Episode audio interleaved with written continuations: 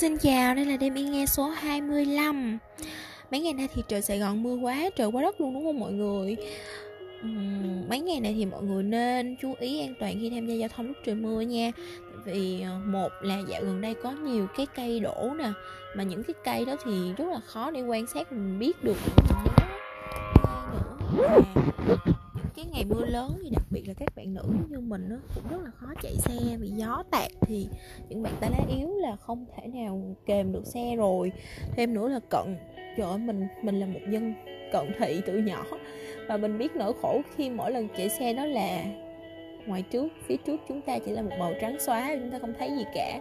Nên là mưa lớn quá thì mọi người nhớ tấp vào đâu đó chờ mưa tạnh bớt thì hãy đi nha. uhm. Ngoài ra thêm một cái vấn đề nữa đó là đi mưa về thì phải uống nước gừng ấm để cho nó cân bằng lại nhiệt độ trên cơ thể của mình. Nếu mà buổi sáng thì các bạn có thể uống thêm nước chanh hoặc là viên sủi để có thể tăng cường đề kháng cho mình. Còn buổi tối thì mình không nên uống vitamin C thì mình chỉ nên uống một ít nước gừng. Mọi người trước nhớ chú ý bảo vệ sức khỏe nha. Hôm qua thì đã có cái quyết uh, gọi là gì ta công bố Nobel Văn chương hai không hai không rồi, và đó là một nhà thơ nữ nhà thơ người Mỹ. Thật ra thì uh, giải giải thưởng này năm nay á không quá khó dự đoán, bởi vì nhà thơ um, Louise Glück đã đã được dự kiến là đoạt giải năm nay trong rất là nhiều những cái dự đoán rồi. Vì vậy mà cũng không quá bất ngờ đúng không mọi người? Thì ngày hôm nay Um, Tuyền sẽ mang đến cho mọi người một câu chuyện của cô Tư, cũng là một nữ nhà văn Việt Nam của mình như thường lệ. Nhưng mà sau đó thì Tuyền sẽ đọc cho mọi người nghe thêm một cái bài thơ của nữ nhà văn Louise Glück đã đạt giải Nobel hai không hai không nha. Bắt đầu thôi. Câu chuyện hôm nay tên là Mưa chân trời. Câu chuyện này của cô Tư Nguyễn Ngọc Tư nha mọi người. Cái nước mình nhỏ thiệt, bão ở đâu mị ngoài Bắc, mà chót mũi cũng mưa tối mắt.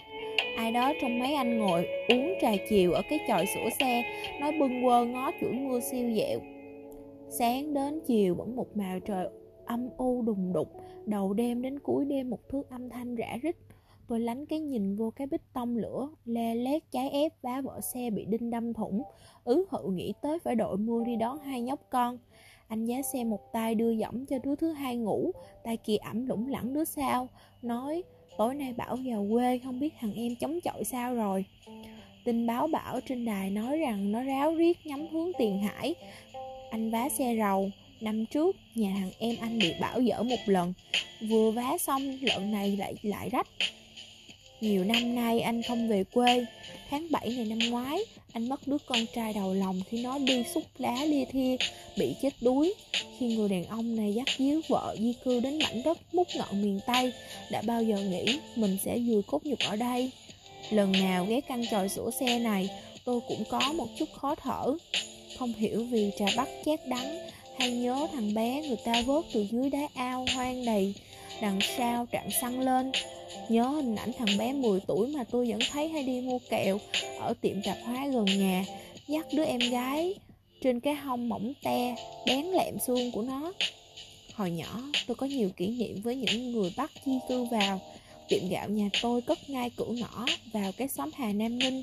Họ ở co cụm như thể để thỏa nhu cầu nghe tiếng nói quê nhà ới ơi mỗi buổi sớm. Mùa mưa, xóm lụng trong nước và lao sậy, những con ngỗng giữ nhà rướng cổ ném cho khách những tiếng kêu đầy ác cảm. Sân nào cũng đầy dấu chân gà vịt, những dùng nước cơm cặn lặt lè yên sau xe đạp. Cô giáo dạy văn mà tôi thương nhất, con bạn cùng lớp cạnh tranh vị trí nhất nhì, và chị là mối mua gạo cám của tiệm má tôi. Những con người ấy làm tôi thắc mắc cái xứ sở mà tôi gọi là nước Bắc, không biết gần hay xa. Chắc xa. Họ gọi chén bát lung tung sèn, phở thì không rau giá, canh chua không nêm đường, cà đem muối trong chum, bánh tét lại vuông. Chắc xa, năm bảy cái Tết họ mới về quê một lần. Nhưng những cơn mưa dầm tháng tám làm tôi thấy họ gần mình, bởi những cái thở dài không phân biệt tập quán và quê xứ. Dù họ lo lắng giông bão phía quê nhà, tôi rầu đơn giản chỉ là nhìn mưa thấy rầu thôi, nhưng chắc là cộng cảm theo kiểu ai đi ra mưa cũng ướt, ai ở dưới trời này cũng phải chịu những cơn mưa rũ rượi. Cùng một nỗi buồn nhà dột, bán buôn ế ẩm, cơn cảm cúm mũi dãi chảy sụp sùi. Những cuộc đi mê miết đã làm nhòa những lạ lẫm của người Nam nhìn kẻ Bắc. Cửa hàng bán đồ Bắc xuất hiện nhiều thêm trên nội ô thành phố. Những tô phở gia truyền Hà Nội cũng rao giá đầy vung. Bánh cuốn gia truyền Hà Nội với nước chấm pha đường ngọt liệm. Tết, nhà họ cũng có nồi thịt kho tàu. Lâu lâu trên đài địa phương có phát biểu của một ông giọng miền ngoài mà bắt đầu bằng mấy chữ "Thưa bà con". Mấy em cộng tác viên gốc Bắc viết truyện ngắn của tạp chí văn nghệ dùng phương ngữ miền Tây ngọt xớt. Những thế hệ thứ hai, thứ ba đã dạ thay cho vâng. Anh thợ sửa xe nói, từ khi không còn cha mẹ già ngoài ấy thì loay hoay cũng chỉ Trung Thu và Tết mới thấy nhớ quê, vợ muốn về. Miền Tây không có cái không khí lễ hội của trăng rằm và dịp đầu năm, nhưng những từ ngày mất thằng nhỏ, cất bước đi đâu cũng khó. Anh bỏ sót mưa, dải đất nằm nghiêng theo biển. Nghe mưa dầm về là biết có áp thấp nhiệt đới gần bờ, không tạt vô Trung thì ra Bắc. Mùa mưa phương Nam trùng với mùa bão lũ ngoài kia. Mưa buộc người lan bạc lại với cái gốc rễ tưởng đã bị đứt lìa. Anh hỏi vợ ghi số điện thoại của thằng em ở quyển sổ nào, quên mất. Giữa cơn mưa gió ẩm ê, những cuộc gọi từ cuối đất phập phồng theo cơn bão ở chân trời. Đó là Mưa từ cô Tư, một nhà văn nữ người Việt Nam. Và bây giờ chúng ta sẽ tìm hiểu một chút xíu về cô Louise Glück. À, với số tuổi của bà thì chắc là mình sẽ gọi bà ấy là bà, vì nhà văn, nhà thơ sinh năm một nghìn chín trăm bốn mươi ba, nên mình xin phép được gọi nhà và nhà thơ Louise Glück là bà nha. Lẹo lưỡi hoài luôn. Bây giờ mình sẽ đọc cho mọi người nghe một số thông tin.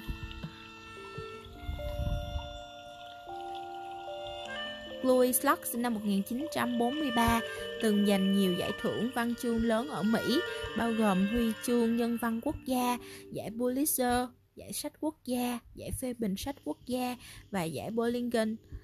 Các năm hai không không ba và không không bốn, bà được vinh danh là thi sĩ Hoa Kỳ, tức nhà thơ chính thức đại diện cho nước Mỹ và nền thi ca Mỹ. Thi ca của Louise Glück thường được mô tả là mang tính tự truyện. Tác phẩm của bà đậm đặc cảm xúc và thường xuyên dựa vào những huyền tích, lịch sử hay tự nhiên để truyền tải những trải nghiệm cá nhân và đời sống hiện đại. Thơ của Louise Glück còn mô tả những khía cạnh của sang chấn, khát khao và bản thể, với đặc trưng là cách biểu đạt thẳng thắn nỗi buồn và sự cô độc. Giới phê bình cũng nói nhiều về việc xây dựng nhân cách thơ và mối quan hệ giữa tiểu sử cá nhân và huyền tích cổ điển trong thi ca của Louise Glück. Louise Glück sinh ở thành phố New York và từng mắc chứng chán ăn bệnh lý khi học cấp ba, dù sau này đã khỏi bệnh. Hiện bà là giáo sư ở Đại học Yale và sống ở Cambridge, Massachusetts, Hoa Kỳ. Lựa chọn này của Ủy ban Nobel có lẽ như một lời nhắc nhở rằng giữa thời đại đầy bối rối và hoang mang của dịch bệnh, mạng xã hội, sự chia rẽ và phân cực có lẽ chưa từng thấy khắp thế giới hiện giờ, thi ca không chỉ vẫn có chỗ đứng mà còn có thể hy vọng cứu rỗi, thậm chí là hy vọng duy nhất cho nhân sinh dù mong manh thế nào. Bây giờ mình bắt đầu vô bài thơ. Bài thơ tên là Hôn Nhân, do dịch giả Vũ Hoàng Linh dịch. Cả tuần họ lại ra biển, và âm thanh của biển phủ màu lên mọi vật. Bầu trời xanh lấp tràn khung cửa sổ, nhưng tiếng động duy nhất là tiếng sóng vỗ bờ. Giận dữ, giận dữ vì gì đó, vì điều gì đó, khiến anh ngoảnh mặt đi. Giận dữ dù anh không bao giờ đánh nàng, và có thể chưa bao giờ anh nói đến, và nàng phải tự tìm câu trả lời theo một cách khác. Từ biển có thể, hoặc từ những đám mây xám bất chợt hiện lên trên. Mùi của biển ở trong chăn đệm, mùi của nắng và gió, mùi khách sạn dịu ngọt và tươi mới, bởi họ thay chúng mỗi ngày. Không bao giờ anh nói. Từ ngữ với anh là để thỏa thuận, để làm ăn. không bao giờ cho giận dữ, không bao giờ cho trìu mến. Nàng vuốt ve lưng anh, nàng vùi mặt mình lên đấy, như thể đang vùi mặt mình lên một bức tường. Và im lặng giữa họ cổ xưa, nó nói: có những biên giới.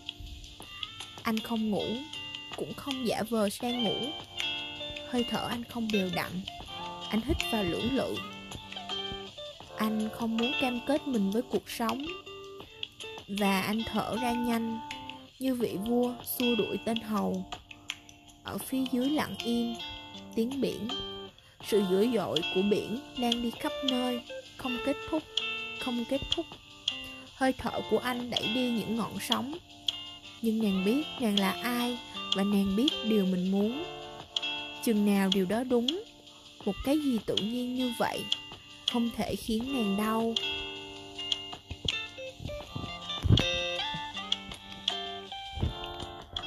Vừa rồi là một bài thơ ngắn tên là Hôn Nhân, từ chủ nhân của giải Nobel Văn chương hai không hai không, Louise Glück. Hy vọng là mọi người đã có thêm một số thông tin thú vị về giải thưởng này, cũng như là về nhà văn Louise Glück. Và mình là Thanh Tuyền, chúc mọi người ngủ ngon. Ngày mai chúng ta sẽ đến với một câu chuyện kinh dị nha.